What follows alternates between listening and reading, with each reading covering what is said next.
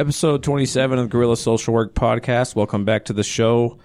Mr. Mace is going to kick us off with our new advertiser. Yeah, this episode of the podcast is always brought to you by Alpha Counseling and Treatment.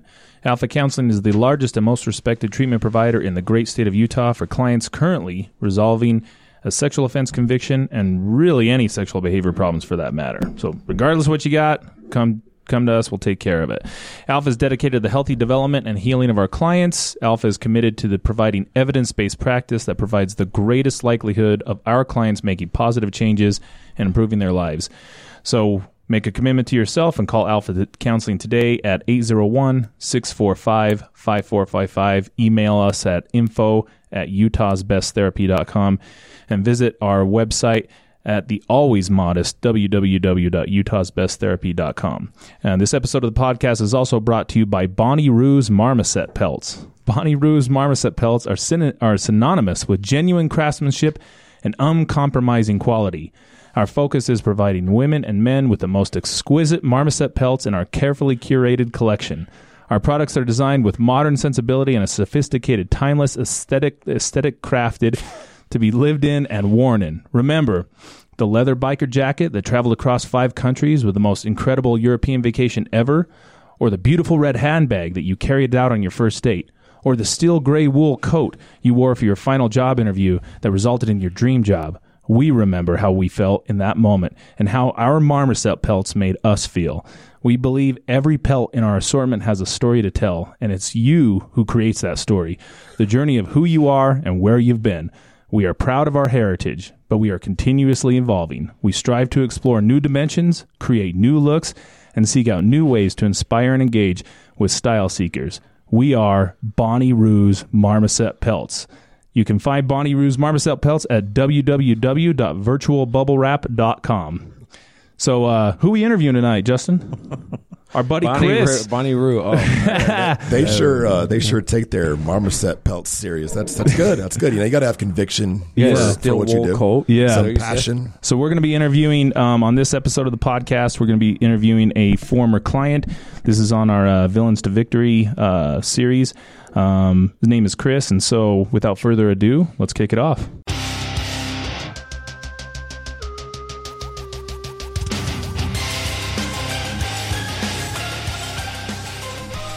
I guess we're kicking it off now. There right? we go. That's where I would have plugged the intro music in. You're getting to watch us do it real time. Yeah. Wait, did you? Uh, were were you mainly out of Salt Lake or Ogden? Salt Lake. Yeah, I was gonna say. Are we doing the interview now? I don't know. Oh, okay, Just- let's just do we are, yeah. yeah okay, just- good. yeah. This is great. Yeah, first of all, this is the first time I've met you. I think, as far as like shaking your hand and officially, I'm, I might have covered a group that you were in and heard me prattle on about something cool. Hopefully, your life was bettered by me specifically. Uh, I, I don't think so. Swing and a miss. Chris is a pretty famous client. Um, He was. He, we were talking earlier before we started recording, and this was uh, it was actually pretty amazing. So when we uh, do remember how you we were expanding to Salt Lake, and you were like, "Nah, nah, nah, everybody will drive to Ogden." I was like, "No, they won't, dude." Like. I was like, "You're pretty and all, but I'm just saying, nobody's driving to Ogden to meet with you. If they I could have brought him. So, and we got in, we and we um we got into that office that was in that underground garage. It was a nice office, That's folks. right. Don't don't like think it's like It's all right. it was Just it was an all right office. lot? Yeah, Chris was the very first client to ever step in that building, and the very last client to ever step out of that building. Oh, okay. Yeah, That sounds bad. Yeah, so you're like a, a veteran of, uh, of this game. yeah. yeah, that's true. Yeah.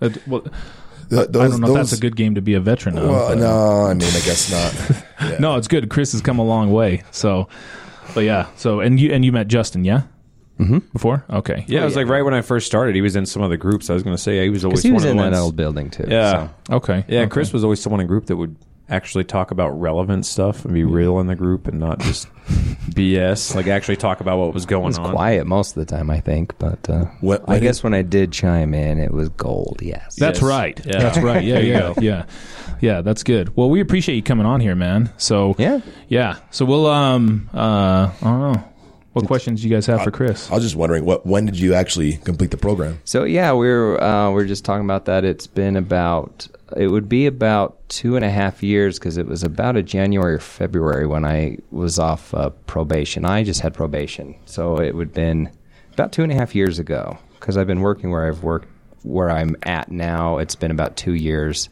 and I would have started that same year. So it's been about two and a half years, I think. Okay. Then. How have things How have things gone for you uh, since? Just in terms of like keeping the wheels on the bus and make you know just keeping your life going the direction that you had kind of set out to. Well, my a lot of my um, my uh, goals, and Mace still remember this because we talked a ton about this even back then. Was just getting back to um, being with my kids, being with my kids. Uh, the fighting with the ex. I have I have two exes, married twice, um, but the first one specifically. Um, a lot of court stuff uh, had been going on, and it is. And even though I was talking about it with him two and a half years ago, just the past six months, finally it's over. Really? Finally, Wow. Oh, Yes, wow. It's taken that long. I And- mean, mediation, court. I mean, we went clear to a. Uh, we had commissioner, went clear to a judge, and now Mm-hmm. finally, um, I've been having my uh, just my every other weekend and overnights, and Oh, you know, the good. minimum standard time is is finally happening. Good for I'm you, man. super That's really good to hear. about. Yeah. Yeah. I remember that was a really big struggle for you. There were, I mean, there were so Yeah. many, and it, um, I, I mean, I think anybody listening to this, um, in terms of reunification, I just wanted to make sure I, um, because Chris was talking about getting back with his kids. So, you know, um, so in in this case, uh, you know, like you, your children weren't your victims or anything like No, that, no, right? no. Nevertheless, though, for obvious reasons, for anybody who's listening, sometimes probation and parole prohibit any you know contact with anybody under the age of eighteen. But when there's kids involved, it becomes a little bit more you know. There's another dynamic there, and so they have a process called reunification, Mm-hmm. and this has been kind of reviewed and sanctioned, and it's a very um, you know pretty spelled out process of how this Yeah. goes.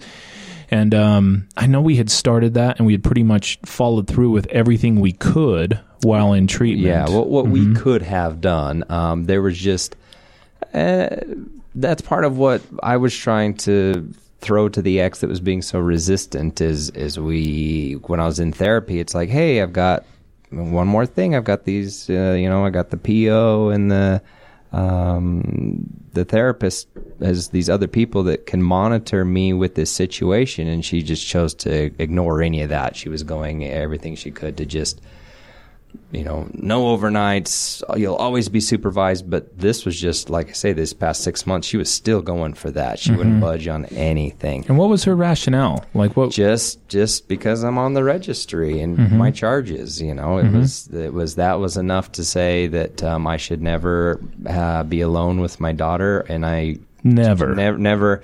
No, no. I always, always be supervised in, in some degree or another. Although with my son, because once I was off probation and done with the therapy here, there was nothing binding legally or anything out there that was saying I still needed that. But yet she was still holding on to it, even though it was a past thing. And that's where I was like, okay, I'm taking you to court then, and I'm going to hold you in contempt if I can. So as far Um, as the court system goes, mm-hmm. and in terms of of our work, in terms of assessing risk. Um, and the Mm-hmm. likelihood of any any risk potential, um, adult probation and parole, the Utah Department of Corrections, and certainly Alpha Counseling said he's good to go. This this was her Mm-hmm. saying, "Nah, I just don't feel comfortable with it, and I'm gonna." Yeah, you know, I, I tried to offer her tools because I also have a son with the other ex, and she was more willing to look at those things because the tools I had, I had a, a letter from you that was just kind of, I mean, it was just broad enough to say he completed treatment as low risk. Um, and but then I had my psychosexual evaluation, which that's the big one, and that was very favorable. It was done by Larry Fox, and and uh, and they even tried to uh, the one X tried to counter break it apart like oh what about this you said and what about that you said? And then larry fox came right back and said well this is why i said it and this is what it means. But that was favorable. It said things like no pedophilic interests and things like that which were in my favor. So even presenting those things it wasn't enough to say um, well i'm okay with this you know she just wanted to still because i'm on the registry you know uh, Yeah, And and let me just say for the listeners, and I'm not trying to hog all the time, dudes. Pipe in when you want to. Um, a, a, uh, the the term psychosexual. Sometimes you listen to this, you're like, "What is that?" That um, it's not like a, a you know a biopsychosocial that you do in kind of like a normal um, intake assessment for any type of mental health clinic or something like that. The psychosexual is a, a pretty high level type of examination, um, and it's uh, pretty limited in the state of Utah. Uh, in Utah, there's only allowed to be uh, PhDs or higher are allowed to do this assessment because of the the level of examination and also the implications in terms of the recommendations. And so, Chris was referencing something that um, they do test for, um, you know, sexual interests and sexual arousal. And so, what they're trying to determine is, um, you know, i- are there any what we would consider deviant sexual arousal? And and to be clear on that, you know, deviant sometimes, I don't know, uh, deviant's really defined really weird. Like some people think anybody but missionary positions deviant, right? well, I mean, it's a it's a statistical term that's kind of been pirated and given a different connotation. It's Right. wildly misunderstood as what deviant truly means. Right. So deviant, um, and correct me if I'm wrong. I don't want to miss this. Uh, deviant arousal would be arousal to obviously an uh, a situation where a person couldn't consent. So that would include obviously force, or a person who is too young or maybe mentally disabled to consent to that, or or maybe intoxicated beyond their ability to consent. Um, and then uh, obviously force or a weapon, um, or any arousal toward you know like uh, the victimization in the first place, or kind of uh, offense related fetishes. In other words, right? So Pretty, pretty good brushstrokes covered all that. Yeah. Okay. Yeah, Am I missing anything there? No, that's Okay. So in it, so back to this though. So you took that examination and they said there was none of those deviant interests, and nevertheless it was it was low across the board, and there was no no specific recommendations that you shouldn't be allowed to have contact with children at this No, point. No, exactly. I mean, and uh, no, I mean it was it was favorable. Um, is the best way to describe it. Uh, and so and so, yeah, it was because definitely because part of it too is um, the test usually involves a um, penile plethysmograph. Um, although when I met with him and talked about it, and talked about past ones that I'd done and things like that, I um, he didn't actually recommend that I take one at that time because he um, just based on the conversation him and I had about it. But um, but th- but but things like that are also part of it, and so um, and that test obviously, if it's going to show that I have an arousal with as fun as that test is, uh, if I have an arousal to a child or something, then um, child's voice or whatever's in the test, then yeah, that would have been put in there. Um, but, uh, Okay. but yeah. Yeah. So, I mean, maybe um, I I think uh, some people listen to this who may not know a lot about it. They might be kind of I don't know, like the idea that reunification would happen. I think people might be uncomfortable with that concept, right? I was just gonna weigh in with my best attempt at an outside perspective, and which I'm Like not a able. devil's advocate perspective. Well, I guess just maybe somebody that's so. Look, uh, Chris, you you know yourself, you know your intentions, and after having gone through a treatment program, you you pretty well have the interpersonal insight to um, you know make these decisions and to truly determine if you know you've you've still got it in you to hurt people or pose any risk to your kids. And you, you know that about yourself. You're able to decisively say, no, that's not the case. You're not going to hurt your kids. Mace is your therapist, was your therapist, and he knows all the nuances that go into assessing risk. He knows all the different types of risk. And through him being your therapist, he got to know you, um, pretty well too. Not, not, probably not quite as well as you know yourself, but as much as you were willing to let him see. And if you were his client, I'm sure that you opened up to him quite a bit. So when, when you guys are talking about this process and going through the courts and everything, and, you know, I, I can hear some, uh, indignation in your voice a little bit about being put through the wringer unfairly by your ex, I'm assuming. And, Yeah. and, um, I mean, I understand that. I have clients going through the same process and perhaps themselves are also getting, um, drugged through the mud unnecessarily. But for like people probably listening in are likely feeling themselves side with your ex and mm-hmm. saying, Sure. well, of course I wouldn't want my children to be around a convicted sex offender. That's madness. Mm-hmm. And I'm, I guess I'm wondering how, like, what you did to maintain the patience, or like if you ex- if you it felt like you had to like, explain yourself certain ways, or maybe if you had to try to understand the perspective of her in being patient, or just just sort of how you navigated that while keeping your cool, while following the rules. Um, it- it's uh just yeah. Any, anything you can say to that? So, so uh, it it basically comes down to if if uh, if people are thinking like what you're saying, like uh, like uh, well, that makes sense, you know, because that that it, to me, um, having gone through this process, that someone who um, is is just putting that um, you know, to use your word earlier, that paintbrush statement over, well, all of these guys are the same type of guy and they all think the same. They are not considering the individuality of people, right? And that, um, as as Mace taught me in a therapy session one day, is you are not your worst mistake, right? So Ooh, I said that. Yeah, Wow, I like it. quote it, quote it, son. And thank and thank God we're not our worst mistake, man. Yeah, Yeah. So so basically, so then it comes down to um, so it's, you talk about the patience I used and things like that. Um, yes, I knew who I was, and and my ex uh, is is saying that well, you're this that I don't like.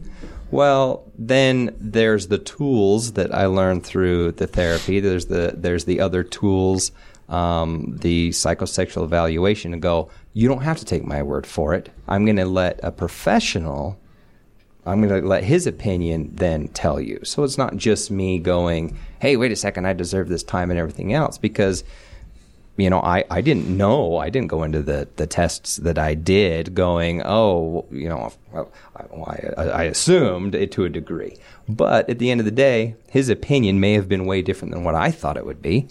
And then I got to go, oh, you know, crap. Now, I, how am I gonna, how am I gonna convince her now? So that's the thing is, I got to go. I got to go. I'm an honest person. I've I've passed my polygraph tests, my psychosexual evaluation. I've I've um, I've at the time when I was trying to do it, I have my my therapist and my probation officer saying it's okay to for him to have the the, the parent time. Then I'm going. I have other people, not just my word, going for it, and so so um, um, doesn't that have some value? So someone listening in then going, you know, of course I, you know, you shouldn't be around as kids. You go, well, it, um, you know, are there other are there other people out there that maybe um, trust the situation? I mean, my my PO, he, he's trusting it because he's trusting Mace, you know. And although Mace said to me one time, you know, to a degree, um, the courts or people or whatever, they're going to get well. The ther- it's his therapist, so they're, so they're, so that only has so much weight because the therapist is um, obviously in the cl- client's behalf, but the ones that aren't necessarily are the people doing a polygraph test or um, the person doing a psych- psychosexual evaluation or a probation officer. I mean, those guys. And so and so I, I felt like those were enough tools for this to go in my favor. And it may not be for every guy. It may not be depending on who they are and where they're at. Well, know, I mean, well, what you're saying is actually consistent with the way that we score risk. So when when we're doing a risk assessment or a psychosexual, which by the way, am I the only idiot that like for the first few months of your career, I, I thought like psycho meant crazy. So like you're going in for a crazy sexual assessment. Psychosexual. yeah, I can't be the only idiot. But um, but some of the things we, we we look at in order to score an item. So like for instance, one of the risk factors that we score is sexual risk management, and the we're given instructions on what we're supposed to rely upon to determine if you know you chris have managed your sexual risk very well. And it, it some of it is client self-report. So what you told mace went into his factoring of your sexual risk management. But so did uh, your your polygraph you know? So did you know outside data you know like it you know if, i don't know if mace had access to your pre-sentence investigation report which i suppose we should talk about today.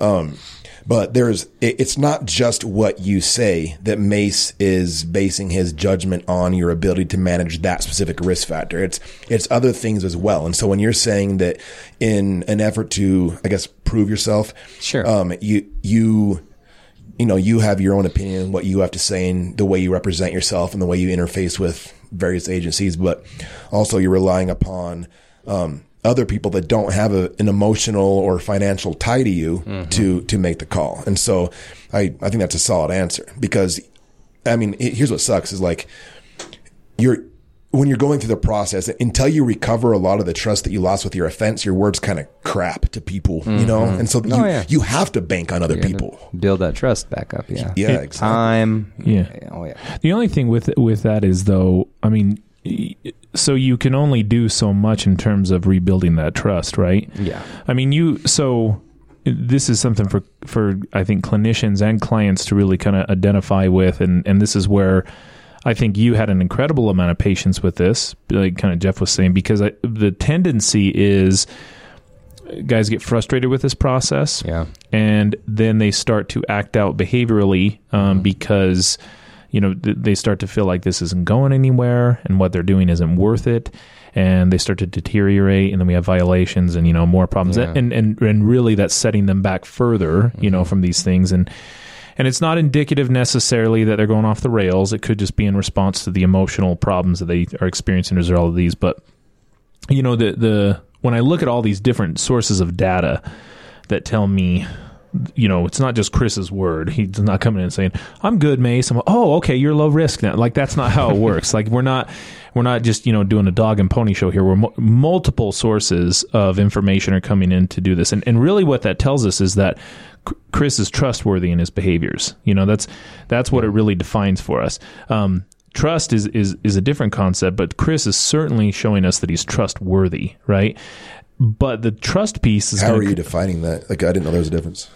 So trustworthy is things that you can measure. Like what for you, for example, like okay, if you're looking at a, if you're looking at a client, what are some things that you determine about that client behaviorally? Things that you can actually measure that say they're trustworthy? Oh, uh, initially, I'll start out with attendance. A lot of times, are they getting to session on time? Are they, they coming they to session? On, are they coming are they, to sessions? Are they coming to sessions on time? Those are great. What other ones? Are they coming prepared? With, do they do with, their assignments? Yeah. Okay. What else? Um, I well, I guess I'd look for their behaviors to match up with what they're telling me, and that's usually something that takes time to determine. So, okay. I, I, mean, maybe I could look at polygraph results for that. That's a little too obvious, though, right? So, is there congruity in their behaviors?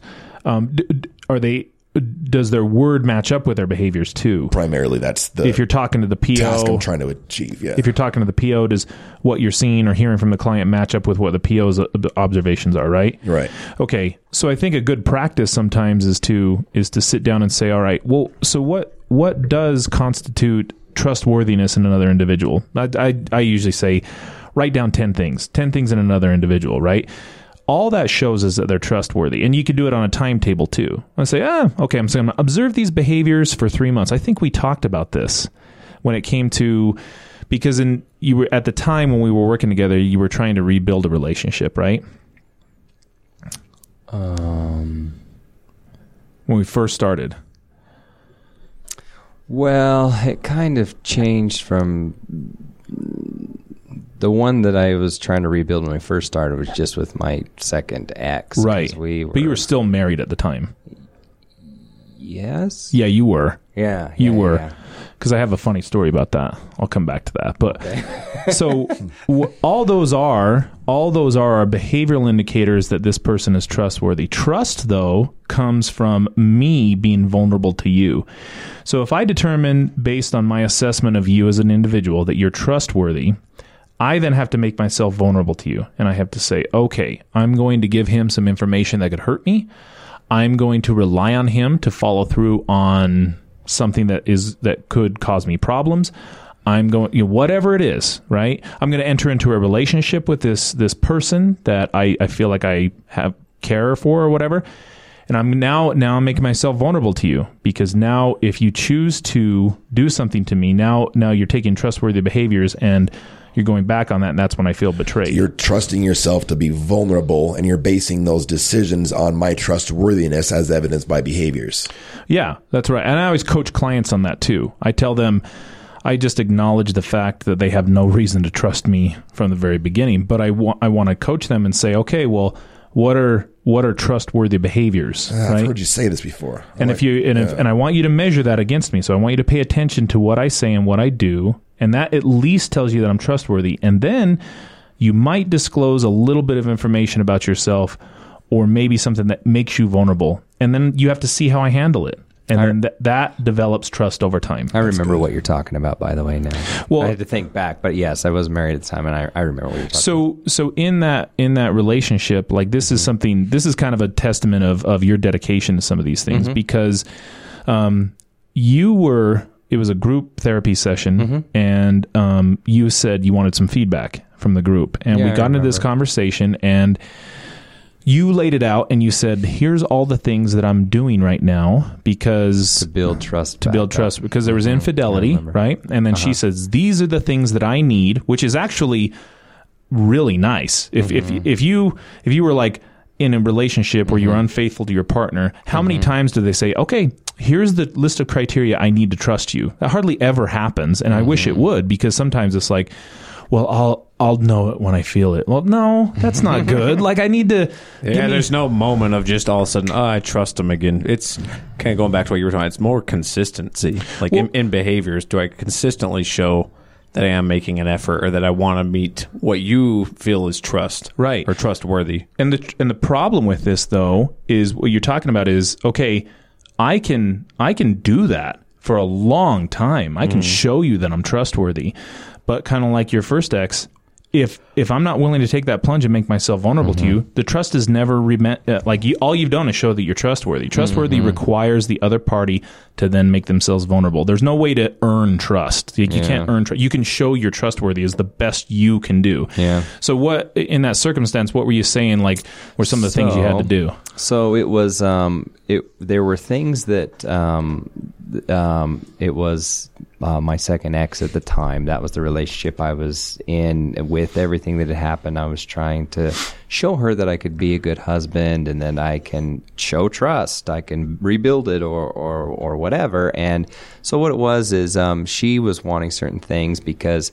Well, how do I know when where you are or when you are? You could be calling you can call me from your phone and maybe you're somewhere else or something like that. And so i took it a step further and i so to answer that question um, i just did whatever it took so that she knew um, where i was. So when i went to work i called her not from my phone but from the work phone so she can track that phone number.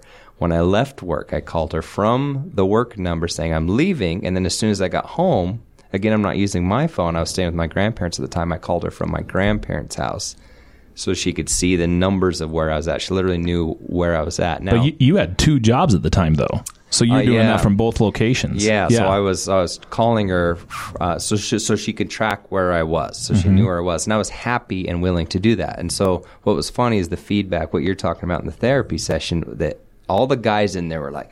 Well, that ain't gonna last. How long? How do I expect to do that? I can't believe that. No, no woman deserve. No, you know they were just Yeah. totally, and you know, like, like because I wouldn't put up with that for one month. Like, Yeah, yeah. And I was like, no, but I Yeah, want to. I wanted okay, to. Jerry. Well, yeah.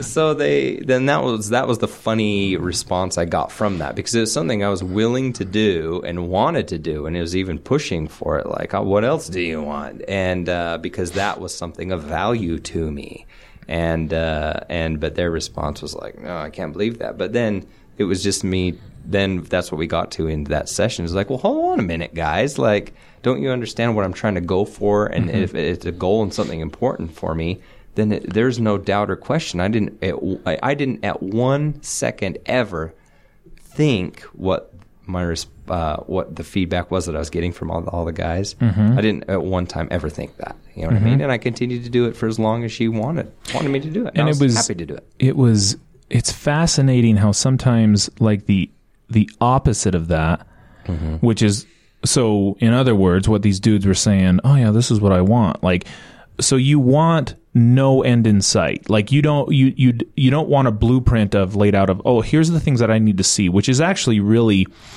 intuitive on her end that she would say, "Here are the things I need to see from you in order mm-hmm. to, to show that you're trustworthy." Right? Mm-hmm. And instead, like, how many times have guys been in that position? I mean, and and people listening to this, where you're like, "God, what do I got to do? What do I got to do to show you?" Well, wouldn't it be nice to say, "You got to do this, you got to do this, you got to do this, and you got to do it for this long, and then I'll decide whether or not I trust you." It's a mm-hmm. task list. Yeah. Well, I mean, but and I know that sounds contrived, of course. That's not how I meant it. Yeah, It, it does, but it says, okay, if I need these things and I need to see it for this long, mm-hmm. and then at that point, I'm going to choose to trust you or not. If things were laid out that way, I mean, think about this because how many times? Because at that point, I think for couples, it's in, it's a, a shift. You how I mean, how often have you been in a relationship? I mean, everybody sitting in this room where your girls brought up something from two years ago and thrown it in your mm-hmm. face. I'm like, okay, well, hold on now. Like, eventually, the statute of limitations got to run out on those behaviors. Okay, so I think it, No. I think it marks a moment, and you have to. I mean, I know these are arbitrary moments, but you have to make a decision to say. I trust you, and when I trust you, mm. it shifts. I can't throw stuff in your face anymore, or use this as a reason why I'm now I'm now mad at you or anything like that. I get it. People are hurt, and you get to trust doesn't happen on our timetable, but I think it needs to be equitable and fair when you're giving when you're saying, "Here's what I need. I need to see this." That's Did you get in trouble this weekend? no, no. I've had plenty of I've had plenty of thoughts. What about when you did this? Yeah. No, no, no. I'm, I've I've just had plenty of conversations, most notably with Chris about some of these things because, um, uh, and I mean because I think that that was. I was really, I was really appreciative of the fact that he would do some of those things, and of course, everybody everybody's like, you know, thinking he's bitching out or whatever you want to call it. You know, I was like, no, no, no, no, no, no. That's No. that's a great gift grateful. that she gave to him, Oh, yeah. and and whether or not it works out, who knows? Um, but I mean, I think everybody in this room would benefit from something like that. Imagine if your probation officer said, I need to see these things for this long, and if you do this, then I'm going to say you're good to go. And then, where sometimes it's a mystery, like, okay, what do I got to do? What do I got to do to prove myself? How many times dudes are asking that? Yeah. and I think that's a that's a great way of looking at it. We try to make that as clear cut as we can, but it, there's a, there's a lot of vagueness that goes into well, probably from a client's perspective, all the stuff that goes into what we would determine to be a successful completion. You know, I, I don't know if this is a good time for a, a gear shift here, but these uh these like client specific, you know, villain to victory podcasts, I I think that listeners Villain. I don't like that. Oh, it's because you're victorious. Yeah, 'cause you're victorious. dude, I- like, yeah, that, that that's interesting. You actually a mentioned villain. that. Yeah.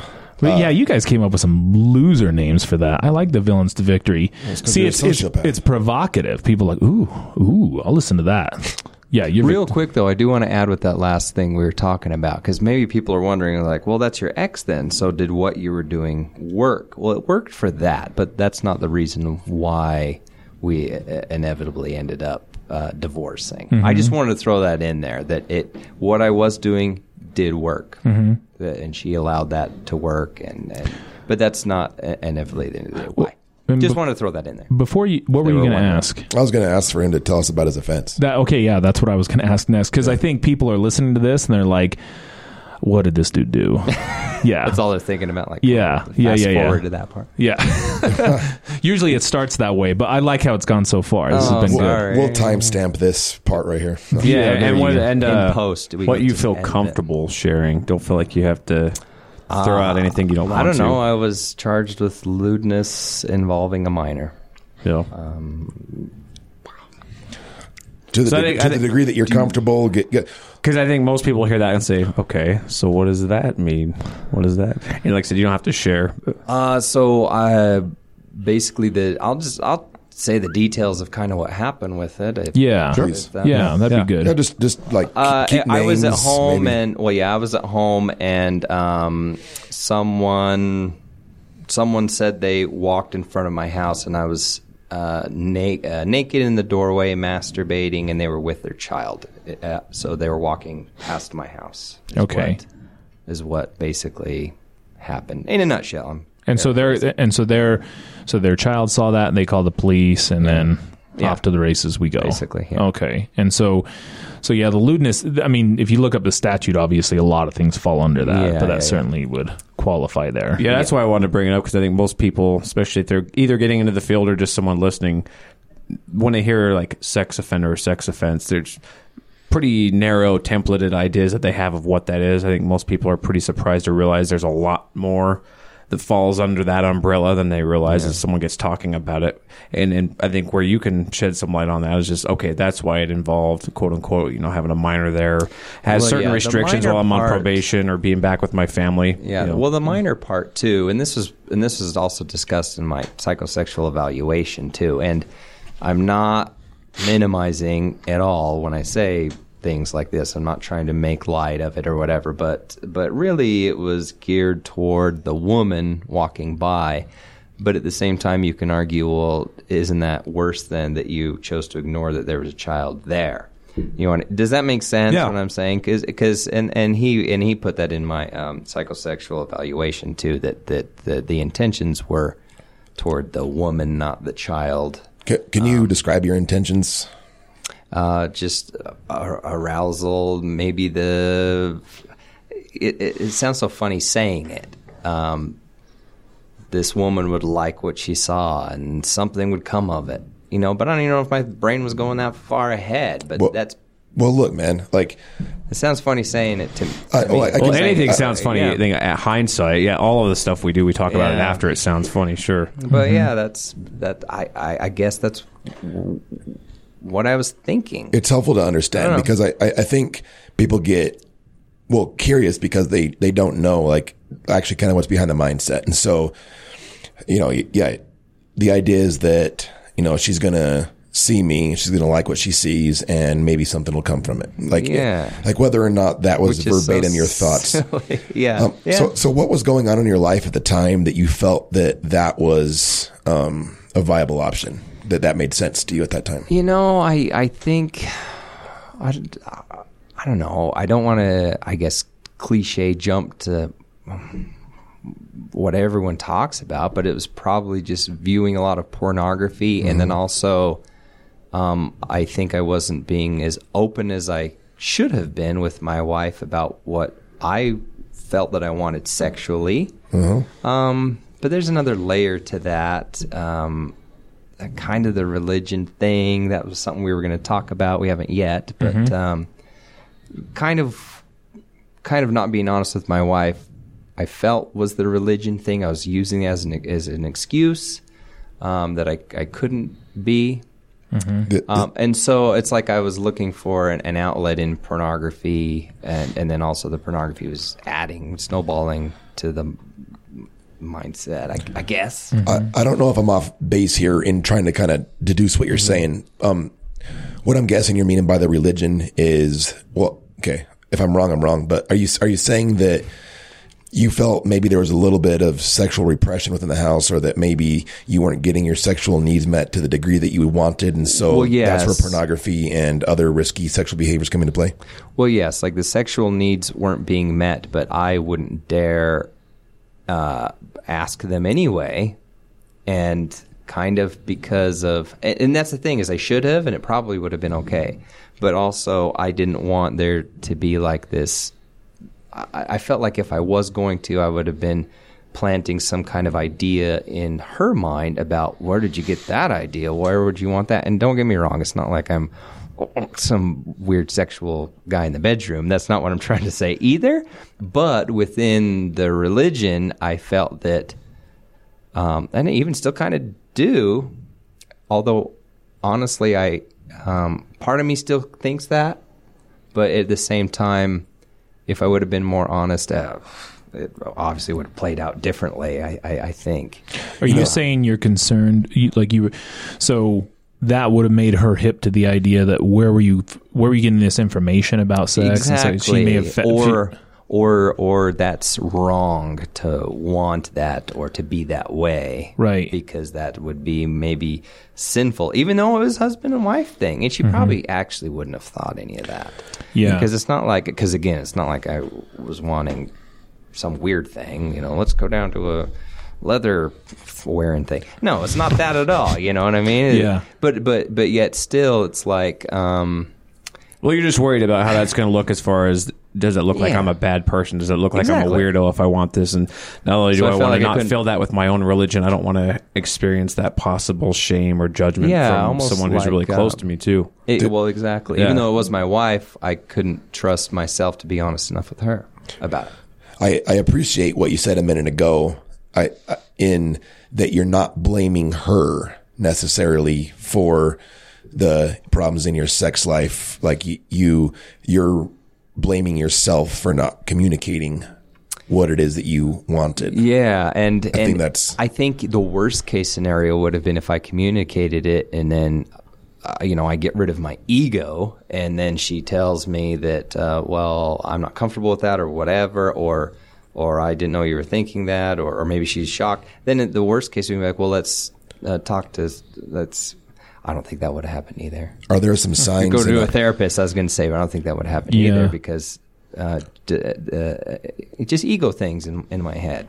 So in, in talking about trust and trustworthiness, um, were there some, I mean, again, you don't have to necessarily be specific, but were, were you doubting that you guys had a strong enough relationship or that she would be sensitive with the information accordingly that you could even say such things? Did you think that you could be vulnerable with her? Um, I and I think I think that's what it was. Is no, I, I didn't think I can say the things because it's like what he was saying earlier. I think I was too afraid or ashamed or something like that that I, I would have looked silly or or or been wrong or been a sinner or, or, or something like that. Or where did you even get that information from? Then it's like, oh, well, And this, and this isn't necessarily bagging on any particular religion. This is Mm-hmm. No, no, like your Not at all. your assumption of where it would have gone, Yes. right? Because I know we wanted to talk about the religious piece, and I do. I mean, I I just think this is kind of Mm-hmm. a, a crucial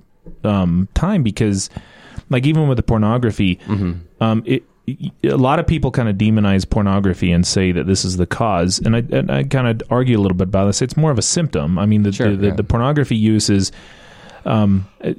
regardless of whatever you're doing, it was kind of safe because there was no judgments. I mean, that's anonymous. yeah. You can use Yeah, that. Mm-hmm. without you know nobody's judging you or anything like that. And these are things that obviously are are um, these are. The, I mean, the real problem with pornography is it reinforces a false sense of what's you know really going on. Those which are is which is what was going on too, because the pornography was adding to, oh, Yeah. oh, maybe I want this or that, and if I mention it, then where did you hear that well, and from setting up whatever? And I think it's- maybe it's where just- Mace was going with this, like also this weird dynamic we get caught up in. So maybe just referencing specifically to porn, how that will re- represent all these situations that are just really not how things usually work out. Like like how you said, okay, Yeah. I was just thinking if I did this in front of her, maybe she'd like it because that stuff happens all the time in porn. Like the UPS guy shows up, hey, here's your Amazon package. Oh, well, just come in and let's go sit Yeah, on the exactly. couch. Yeah, it's more like that's like- kind of a normal thing in It's more porn. like, "Hey, Yeah, ma'am, I'm here to. I'm the plumber. I'm here to fix your dishwasher." And she's like, "Did you bring your snake?" I don't know why she It's all sounds like a southern dude.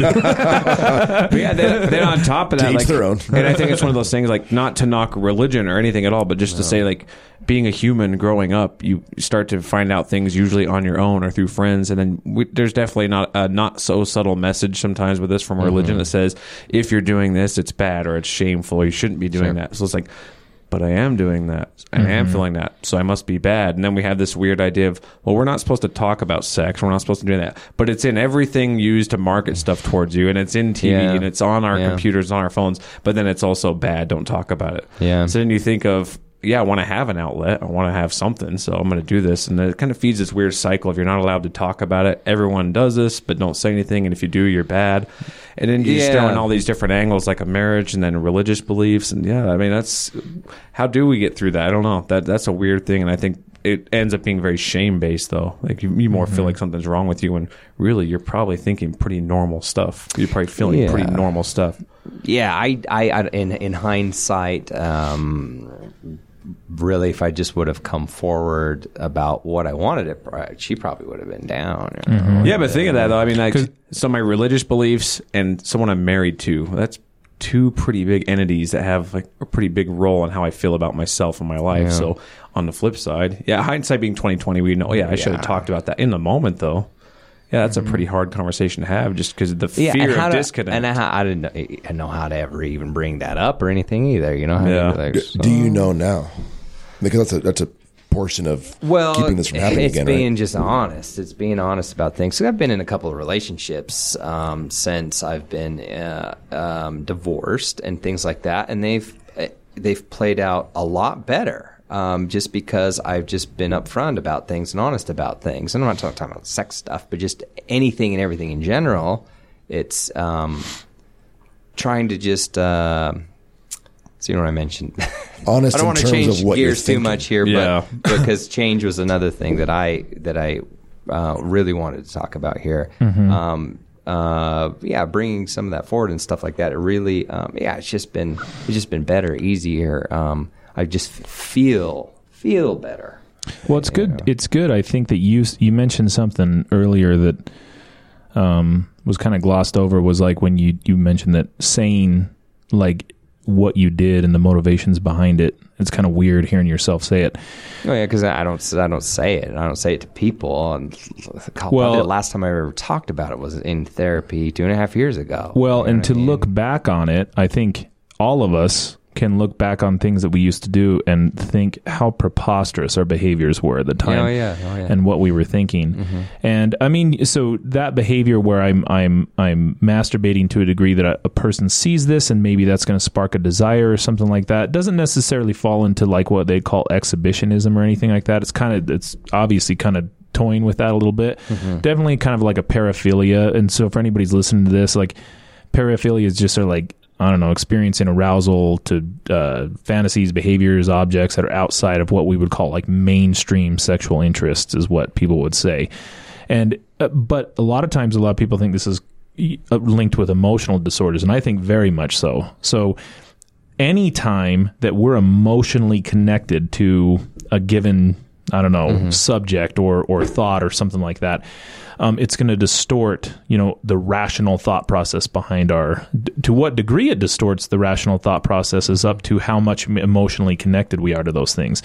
Like I I, w- I would say anybody you know um, you have kids chris i have kids you know anytime if it were coming to like one of my kids are in danger i would lose my mind like Oh, yeah. lose my mind Oh. if it meant to protect them Oh, yeah, i would too. so and because i'm extremely emotionally connected to them Yeah. and Oh, so so anytime we're emotionally connected to something it's going to distort our thoughts and so I, it's good to hear you say, I, I can't even believe I thought that. But you did think it at the time because there was Mm-hmm. an emotional connection to these behaviors that were being reinforced by the pornography Mm-hmm. and certainly weren't being expressed in a in a healthy way within your relationship. Yeah. And yeah, I mean, and that's a lot of where this comes from. So pornography is not necessarily the cause so much as like this was a, a No, it's very much a contributing, just Yeah. a contributing factor. for sure, for sure. I mean, I just, uh, I, and I'm not like a purveyor of porn or anything like that. I mean, it just is, is when we're talking about things, it's good to be precise about what these things are. And I mean, I think that's, rather than scapegoat its symptom. yeah, yeah. Well, this is all because of porn. Well, I Thanks, mean, Ted Bundy. yeah, yeah. Thanks, Ted.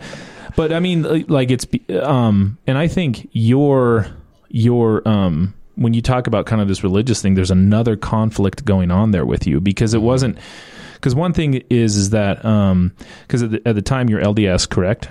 Yeah. Not Yeah. supposed to Can't- say that can't anymore. call- I was just gonna say yeah, that. you can't say what, that anymore. what are you supposed to say now? Is, are you supposed to say Latter Day Saint or So this Really? is just within Yeah. a few days of of today. Is uh, yeah, the church came out and you you don't say Mormon anymore. LDS. They want to be known as the Church of Jesus Christ of Latter Day Saints or is the just- Church of Jesus Rolls Christ. right off is- the tongue. That is just too much to say. I I know. know. I think they're just wanting to get rid of So at the- Mormon and the idea that like people Dude, just think I went to I went to Kinda BYU. yeah. I love my Mormon homies. They're awesome. Like, and there's the the thing is, is you had a profound respect for the religion. It had nothing to do with like you were bagging. I still on do. It. I still do. Right. The, the, when we talked about this, part of the emotional conflict there Mm-hmm. was you um and correct me if I'm wrong, but you just had a, a really and I learned a lot from you about this actually, Mm-hmm. but you had an utmost respect for faith and you had an utmost respect for the value system attached to that. The conflict was is you couldn't bring yourself to fully believe in some of these things and so you were dealing with some big time problems because it's like, well, th- this is an element of this that I just don't agree with. And I, I truly value this as a, as a way of living and everybody else. But Sure. who am I going to tell about that? Like, who am I going to who am I going to say? Am I just going to go to my wife and say I don't want to do this anymore? Because No. Well, and that's uh, to answer that question. If anyone's still thinking it, well, why did you get divorced then? is and that's what it came down to. I mean, we we worked things out for a long time, um, but eventually, um, kind of the story with that is I, I I'd never been good at that religion, um, and but I was married twice, um, formerly known as LDS. um, I was. I'm just going to call it that. Um, Yeah, it's the quick I don't wanna go-to, say all that. which is it's the quick go to. So anyway, so far I was married twice, um, uh, and um, and just as I, I think as I was going through the therapy because it has to do with change also is is I'm kind of questioning everything. I'm questioning everything about who I am and what I am and what I'm all about. And that was one thing that uh, has always kind of been on my mind.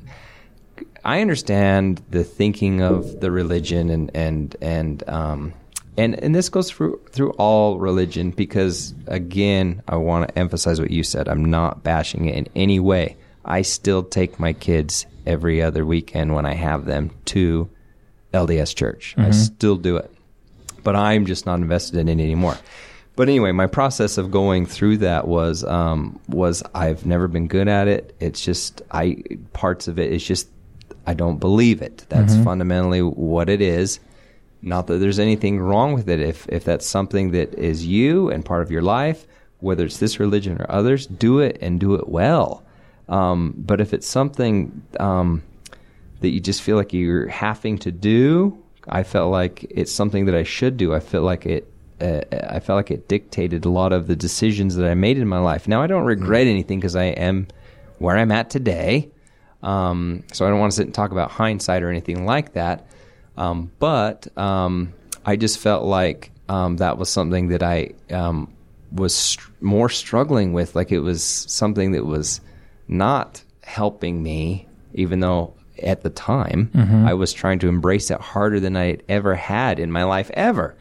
But I just wasn't going anywhere with it. And so Right. several sessions with Mace, and I was bawling my eyes out here.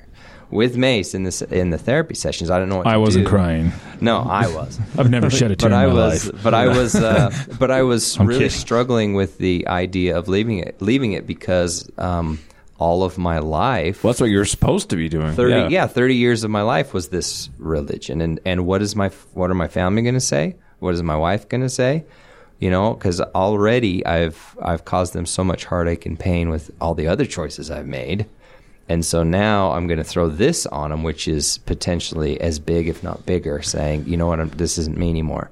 And so it wasn't like I just like, I'm not going to be Mormon anymore. I'm done. And it's like, see ya. Yeah, but you. but I, I, it was a process. It was I mean, so, was- but the thing it was, man, you, sa- you said something that like made me think so much about this, um, about faith in general, because like I said again, please nobody like be silly about this and act like anybody's bashing on No, the Church of Jesus Christ. no, of Latter-day I Saints. Everybody loves them. Here's the thing, and what you were saying was you felt like you were doing more harm by being dishonest about saying Exactly. I'm in the faith when I truly don't believe in it, and, and I'm just going through the motions to appease my family and my loved ones. Yeah, that's what was happening. and and sure. if faith is a real thing, and I really truly believe, I'm I'm shitting all over it every time that I go to church, and every time I'm do, and I and I I, was like two different inwardly people. and I inwardly Yeah. don't believe this. I'm disrespecting this thing that I have the utmost respect for. I think like your decision to exit that is uh, more respectful than anything. I think how many times have we known dudes that have gone on missions, had no intention of, and at the time were not, were not practicing any of the value system associated with the LDS religion, but doing this as a political move, going on a mission. And you know their girl, their girlfriends at the time are pregnant and all kinds of other stuff. I mean, it happens. There's and, and that's not a knock on on again the religion. That's a knock on individuals not being true to their own faith and being honest with themselves about what this is.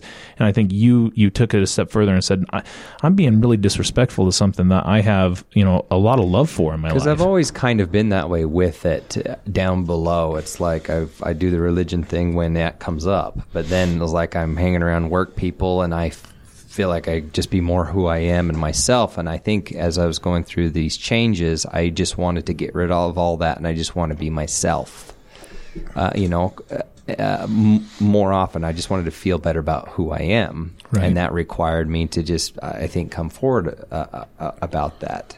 Um, Well, there's obviously that, you know? obviously many aspects to that, but I think that's a, a part of where I try to look at it too, going within like therapies.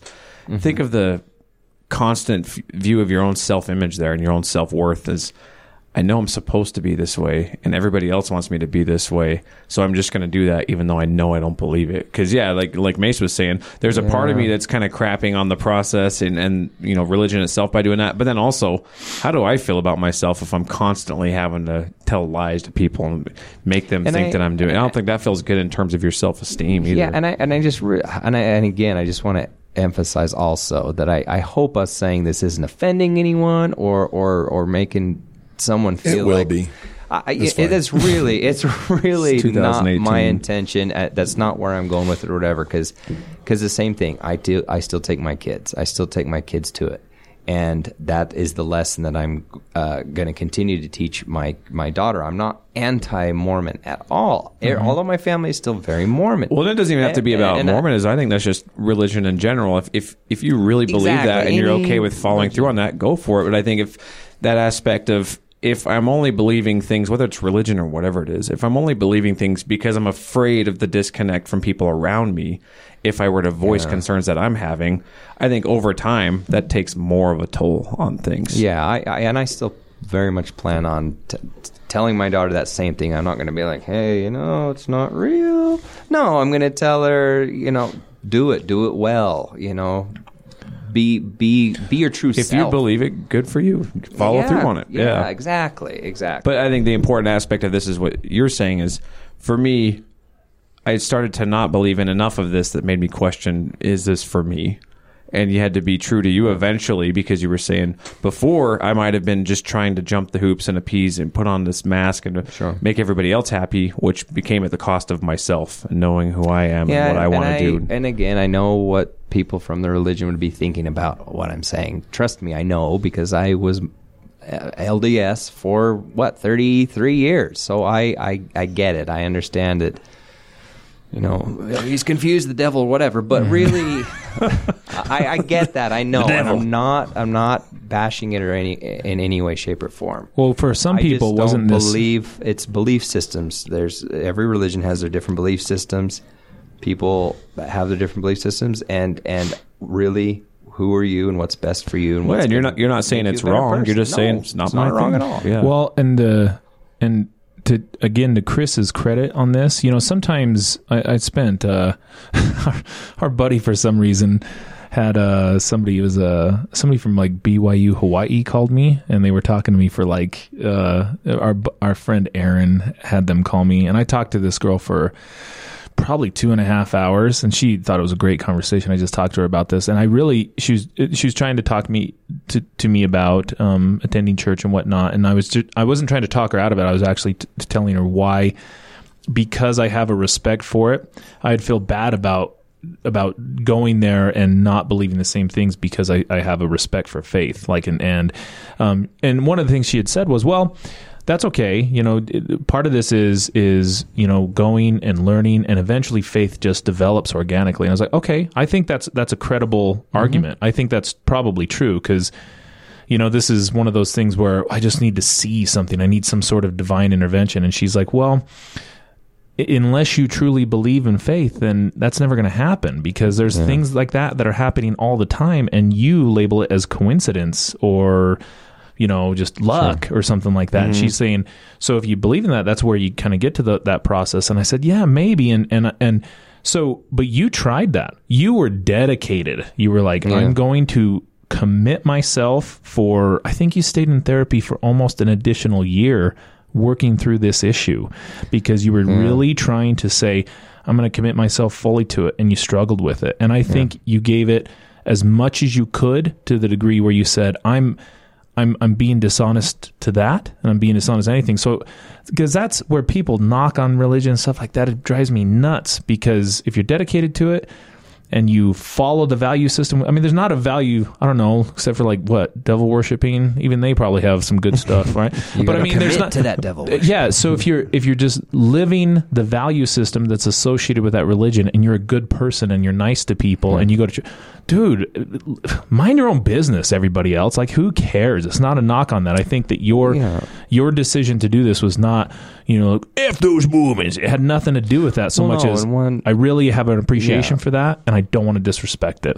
Well, sure, and and, and I just want to add one thing that um, that you had said to me during a session. In fact, was as I was kind of struggling with my thoughts and where I wanted to go, was you asked me, um, which totally speaks for religion. Is is you asked me? It's like what that very question. Well, what are your morals and, and values? And and then it made me go, oh, all of my morals and values, or spirituality, if you will, because I know that's always a group topic. You know, what does spirituality mean to you?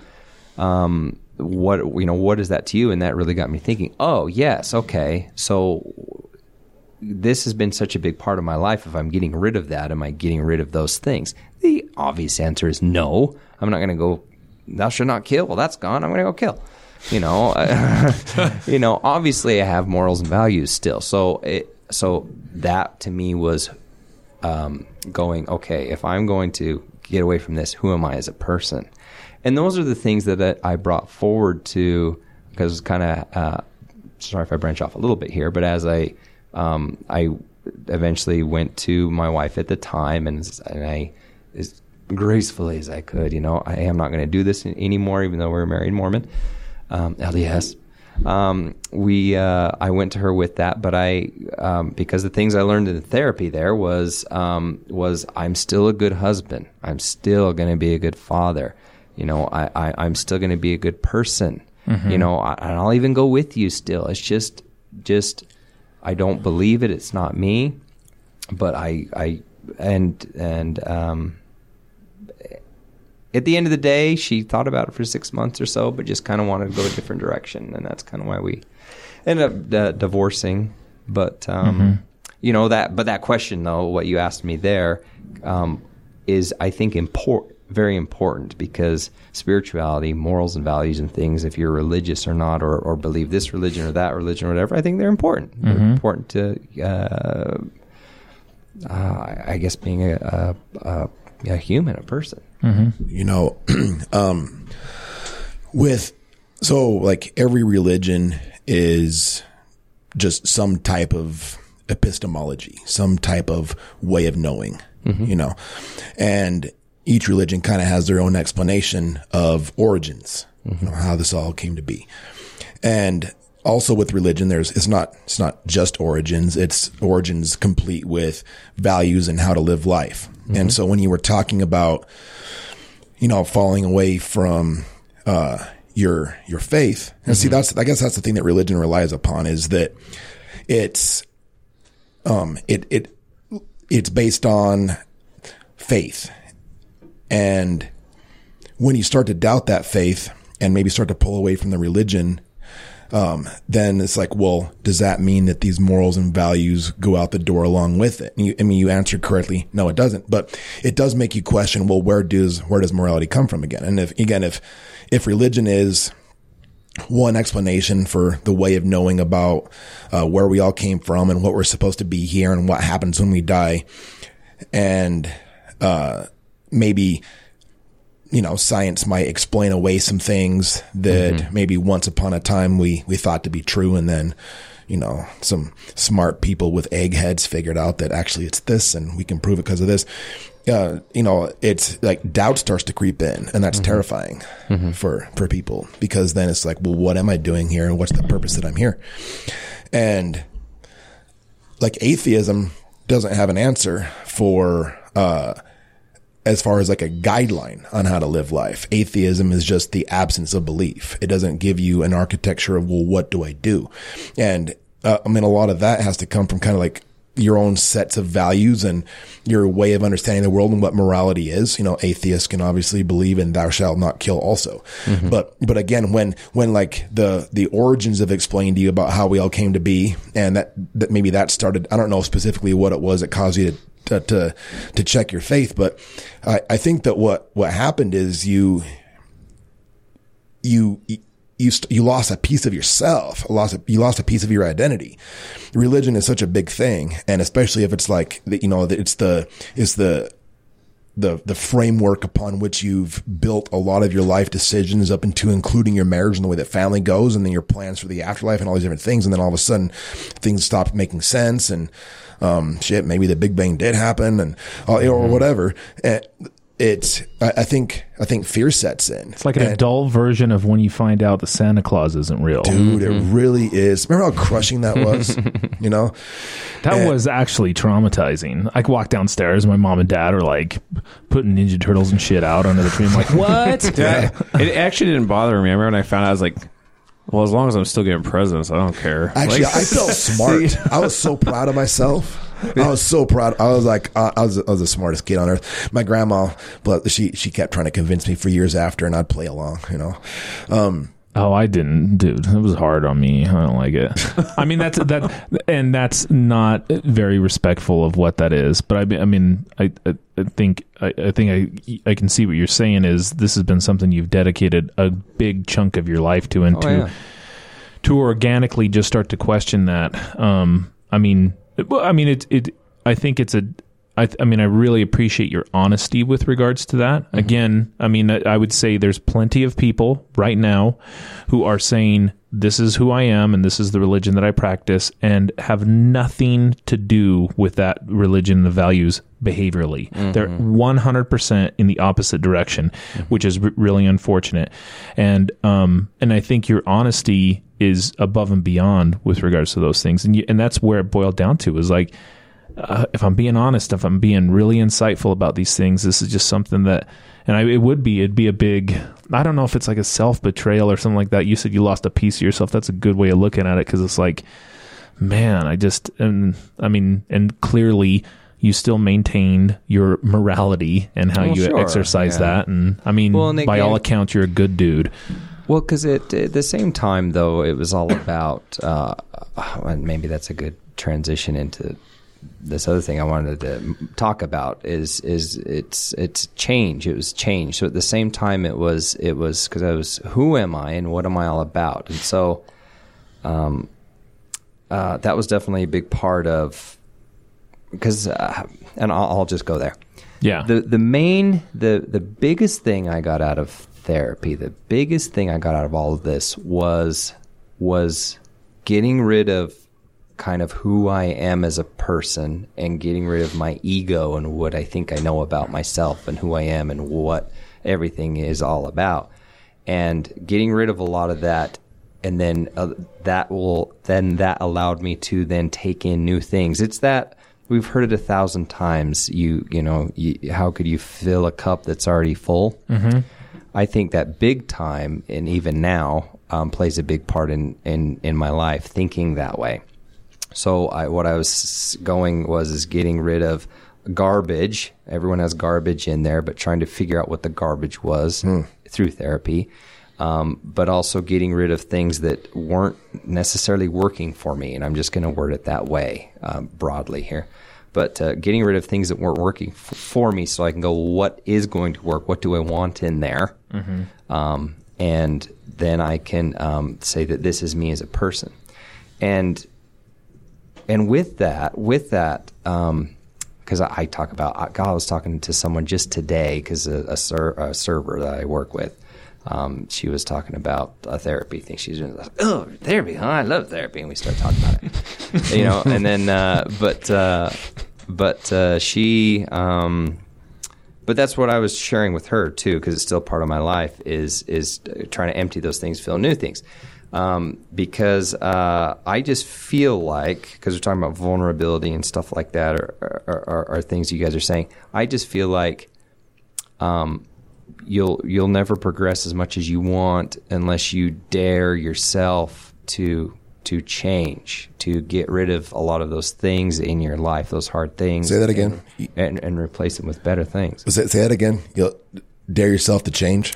Well, yeah. So, so You'll never progress as much as you want as you want unless you dare yourself to change. Well, because because really what it, well because really what it comes down to is uh, uh, and there's a couple ways to think of, about this um, in in easier terms. Say so, like uh, what what is your favorite sports football team? Man, you like football? Yeah, I like. So what's the- your favorite team? I like the Dallas Cowboys. Dallas Cowboys. So if I was to tell you that you don't like the Dallas Cowboys anymore, now you're a 49ers fan. No, wait, the the Cowboys hate the Eagles. Everybody. Say the Eagles. Yeah. Okay. Eagles. Okay. Yeah. You, you hit so you're an sore spot. Eagles. You're an Eagles fan now. So it's me saying that to you, I imagine in your head you're going, "No way, never," Yeah, or it- or different things like that. You're going, "No, Preposterous. You don't have. It's Yeah. preposterous. You don't have to." But but to truly change and believe that, so there's two ways you want to look at that. Which I'm sure a lot of guys in therapy are going. They're going to go, "Oh, you're just going to brainwash me." It's brainwashing because they're afraid because they don't know. There's fear and there's anxiety of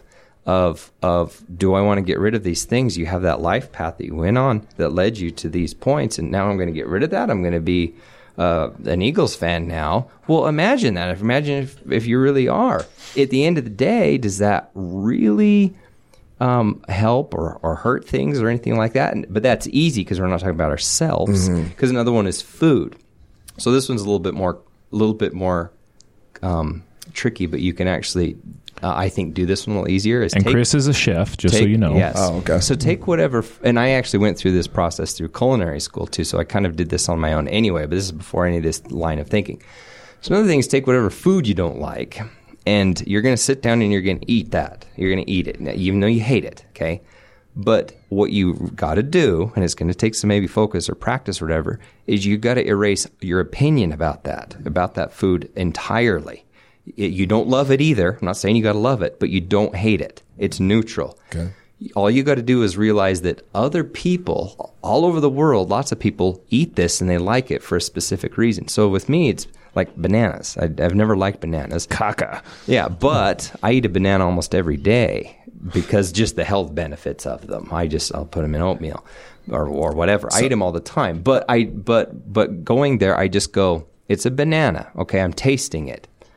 This is what it tastes like. It's no like or hate. This is what it tastes like, and this is what it is. You're describing the the flavor without assigning a value to it. Exactly. So these same kind of thought processes can also go into yourself, I believe, because you can go. Um, I, I mean, to to um, the sorry if I'm not using the correct word here. The offenders that are maybe listening to this, can can you dare yourself then to go? Because you got to think, you your your life path led you to where you are now, which is you know you got caught or or whatever the reason is you're listening to this or you're in therapy or whatever. So there's something there. So you got to go. There's a lot of stuff that led you to that point. So can you get rid of those things then, and and go? I'm going to get rid of all the things, and it's going to be okay. It's okay, even though it's scary to think. You know, I, I'm a Eagles fan now, but can you do that within yourself? Can you go? You know, I, I can act this way, I can be this way, I can think this way, and it's okay.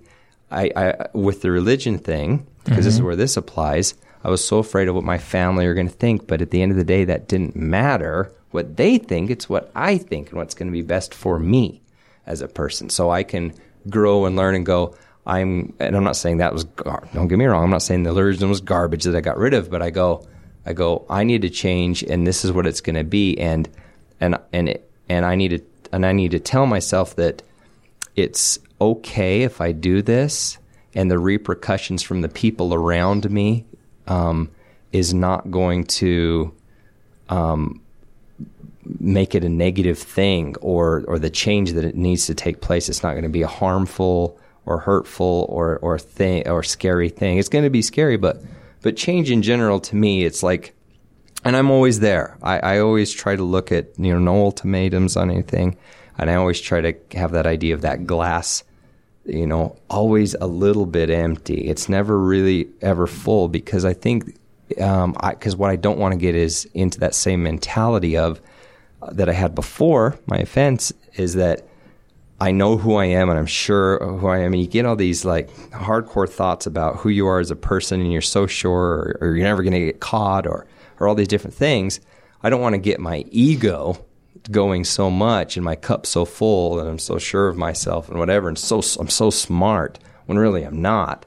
It's okay to be the same as everyone else. It's okay to be normal. So tr- try it and start practicing hmm. that and so that then you can progress and learn the new things that you, you know from therapy or religion or whatever it is so you can start incorporating those things into your life to be a better you because that's why we're here or whether in therapy or that's why we're just here in this world in this life to become a better person right? So here we have a circumstance where therapy people work out their bodies all the time but they don't work out their minds. So think of it that way. Learn things then that you can become a better you so you can change in that way. But you've got to you got to get rid of stuff in my opinion first. You know, you know what? When you finished therapy with Mace, did we did we decide two years ago you finished with him? about two and a half yeah Two and a half years ago. You, you clearly didn't see that as a finish line. You've been obviously developing yourself and your mindset. Well, no, there's so your many. There's so many more things out there. Um, you know, YouTube is such a good tool for those who can be on the internet. It's such a good tool. There's so many things on YouTube that you can look up uh, uh, about any topic uh, uh, that you want to. You know. Uh, just better building better relationships. Sit down with your girlfriend or wife, or if, if that's something you guys are having a hard time with. And there's so many different YouTube videos on how to how to have a better relationship, how to be more um, um, you know, uh, emotional, um, uh, emotionally stable t- types of things. You know what I mean? A- absolutely. I'm just. I'm just. There's yeah. so many things to learn from, and so, like for example, the the opposite end of that is, um, you know, you go, well, if you're not religious anymore, you know, like the AA programs, if you're a higher power, different things like that,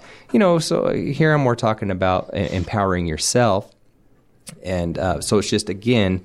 You're you're learning the tools. You're learning things. Humble yourself enough to go. I don't know how to be the best person I am because the person that I am got me to this point where I uh, chose uh, where I ha- got an offense charge. Well, You people what I'm don't. So- I think so- that's yeah. so. So now you know, you know, can I change who I am as a person without being scared that that even my family or whatever can be like they brainwashed you there in therapy? It's like no, that's not what it's about at all. You well, know? and that and that is, I think that's a hard pill to swallow for a so lot of hard. clients because we're not, and I truly believe that. I'm not asking you to change because you're a bad person or that you're screwed up or that you're the devil or anything like that.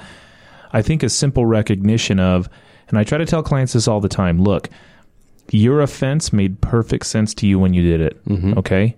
And um, you didn't go crazy. You weren't insane. It made perfect sense to you. Mm-hmm. And the constellation of events and thoughts and emotions and development and everything that went into that moment when you did that is inexplicable. I mean, we don't we don't know. It's hard to like pinpoint. And even if it was in the past that something happened, well, what are we going to do? We don't have a time machine. What we can admit to ourselves is, I'm on a trajectory that l- got me there. Can I shift that trajectory? And mm-hmm. that requires me to make some some fundamental changes in the way I, I view the world, the way I act, and and how I think about things. And that's really all therapy is about. It's just the mm-hmm. willingness to say, look, the way that things are going, it that's where it ended up there. And and everybody, everybody is capable of everything all the time. And what trajectory you're on is probably not likely like you know, I'm probably not going to start using heroin soon. Mm-hmm. Soon, right? No, I'm, I'm, I'm just saying I'm on a trajectory that that's really unlikely. But am I immune to ever becoming addicted to an opiate? No, I'm not. Nobody's immune to those things. Mm-hmm. And if I say I'm immune, then I'm complacent to notice the behaviors that would be leading me down that path. So mm-hmm. admitting to myself that yep, I I'm capable of making really horrible decisions because everybody else before me has made really horrible decisions. Okay, and I've made some bad decisions in my life. But i i am I willing to just say, okay, can I make those changes and admit to myself that maybe I don't have it all figured out, and be willing to kind of accept some of the things we know to ch- to promote that change? That's a good. I mean, that's just good that you've got there to that point, and you're willing to continue to grow from it. Yeah, well, and I, I just think that it, I just think that it's uh, important to to always think that way. Well, I think it's um, big as far as we we tie this into treatment, but I think that's just being human. Like being okay with the idea that I can be wrong about things and that I might Well, be wrong about exactly. things. It's like how we grow. I mean, have you learned anything from other? You didn't know it at one point. So I think it's just that idea of we tend to be going towards this weird polarization where it's very anxiety based. Like say for example, I think of religion. Like okay, if someone believes something just out of the fact that they know that they're supposed to, and then if I don't believe it, mom and dad think that's bad, and my you know my family thinks mm-hmm. that's bad. But I also think sometimes people can go outside of that and question it and come back to it, kind of saying, "Yeah, I, I actually questioned it. I went out and I thought maybe this isn't right," and then maybe they had their beliefs confirmed. Like, no, the fact that I went out and actually questioned it made me come back and realize, no, I do believe this. And then for them, awesome, because I think that's that builds Yeah. even more faith or foundation on what they believe because they mm-hmm. actually were willing to question it. Where I think whether it's religion or anything, we we tend to hesitate taking that route just because of the pure anxiety that would kick in there. Like if I start to question this, then for one, everything I've based my life on is going to be wrong. I'm going to get rejected by my family, or people are going to be really disappointed in me. So sometimes it's just easier to do the status quo in the moment. Maybe not the long term, but I think we can do that with anything. Someone says something politically that I don't agree with. And there's probably a little bit of that fear that kicks in. Well, what if I am wrong? And I don't want to look like I'm wrong. So I'm going to Well, dig yeah, in. with with everything that I've said, the religion thing in general, um, because just the same, I might be completely wrong with all that, you know, a- and I'm okay with that because I am where I am now, and I feel good about who I am, yeah. and I feel like I can be myself, and uh, and you know that that isn't that what everyone wants, you know. You shouldn't be afraid to live in your own mind, you know, by any means. So yeah, so yeah, but That's a good place to wrap this up, don't you think? Yeah, I appreciate so. having you on, man. oh yeah. You're awesome, man. Articulate, Seriously. well spoken, and What did uh, I say? Look at my clients, bro. well, compared to yeah, your it's, clients. it's, it- yeah, it's, it's clearly all Mace. The reason that you're doing well. Yeah. We're No. homies. Come on. Uh, again, I, I just I just appreciate that. Clearly, two and a half years ago wasn't the finish line for you. You've continued to develop, and I implore anybody listening to this, client, therapist, or otherwise, to do the same. Well, and it's not like again, it's not like I think about this all the time. I mean, don't anyone ever stress out about that. You know, you shouldn't. If you're constantly think about not looking at pornography, guess what? You're always thinking about it. You know what I mean? So, it, you know, it's just a, a general sense of who I am is is always being open to learn and change. You Well know, and that's okay to do. You know, doesn't it, it's it's okay to question yourself. You know, don't don't be afraid of that. Absolutely. So, yeah. Boom. Thank you. Right. Okay. Bye. We got to do the outro. Oh. Alrighty, that does it for this episode of the Guerrilla Social Work Podcast. We want to thank everyone for tuning in. We would also like to thank Chris for coming on, sharing a bit of his story with us. That's probably one of our favorite ones to do, the whole villains to victory deal. It's just good to see people get an understanding of what that looks like on the tail end what some of the people are actually going through and hopefully help to break down some of the stereotypes that a lot of offenders, a lot of clients face when they're going through these situations. So we really appreciate him coming on, sharing that with us. And for the next episode, should be another week or two. We're busy, but we'll we'll be back at it. So in the meantime, share with your friends, let people know, leave comments, send emails. Check us out on your preferred site. It's Guerrilla Social Work, G U E R R E I L L A, Guerrilla Social Work podcast, and then we're up on you know Instagram, Facebook, Twitter, all that jazz. So hopefully I said that right. Did I spell that right? G U E R R E I F C L. What, did I, what did I say there? I know I said that wrong. So it's G U E R R I L L A, Guerrilla. Uh, helps if I know. I don't know if anyone knows. So, that being said, look us up and thank you for tuning in and thank you for all the support and the downloads so far. See you on the next one.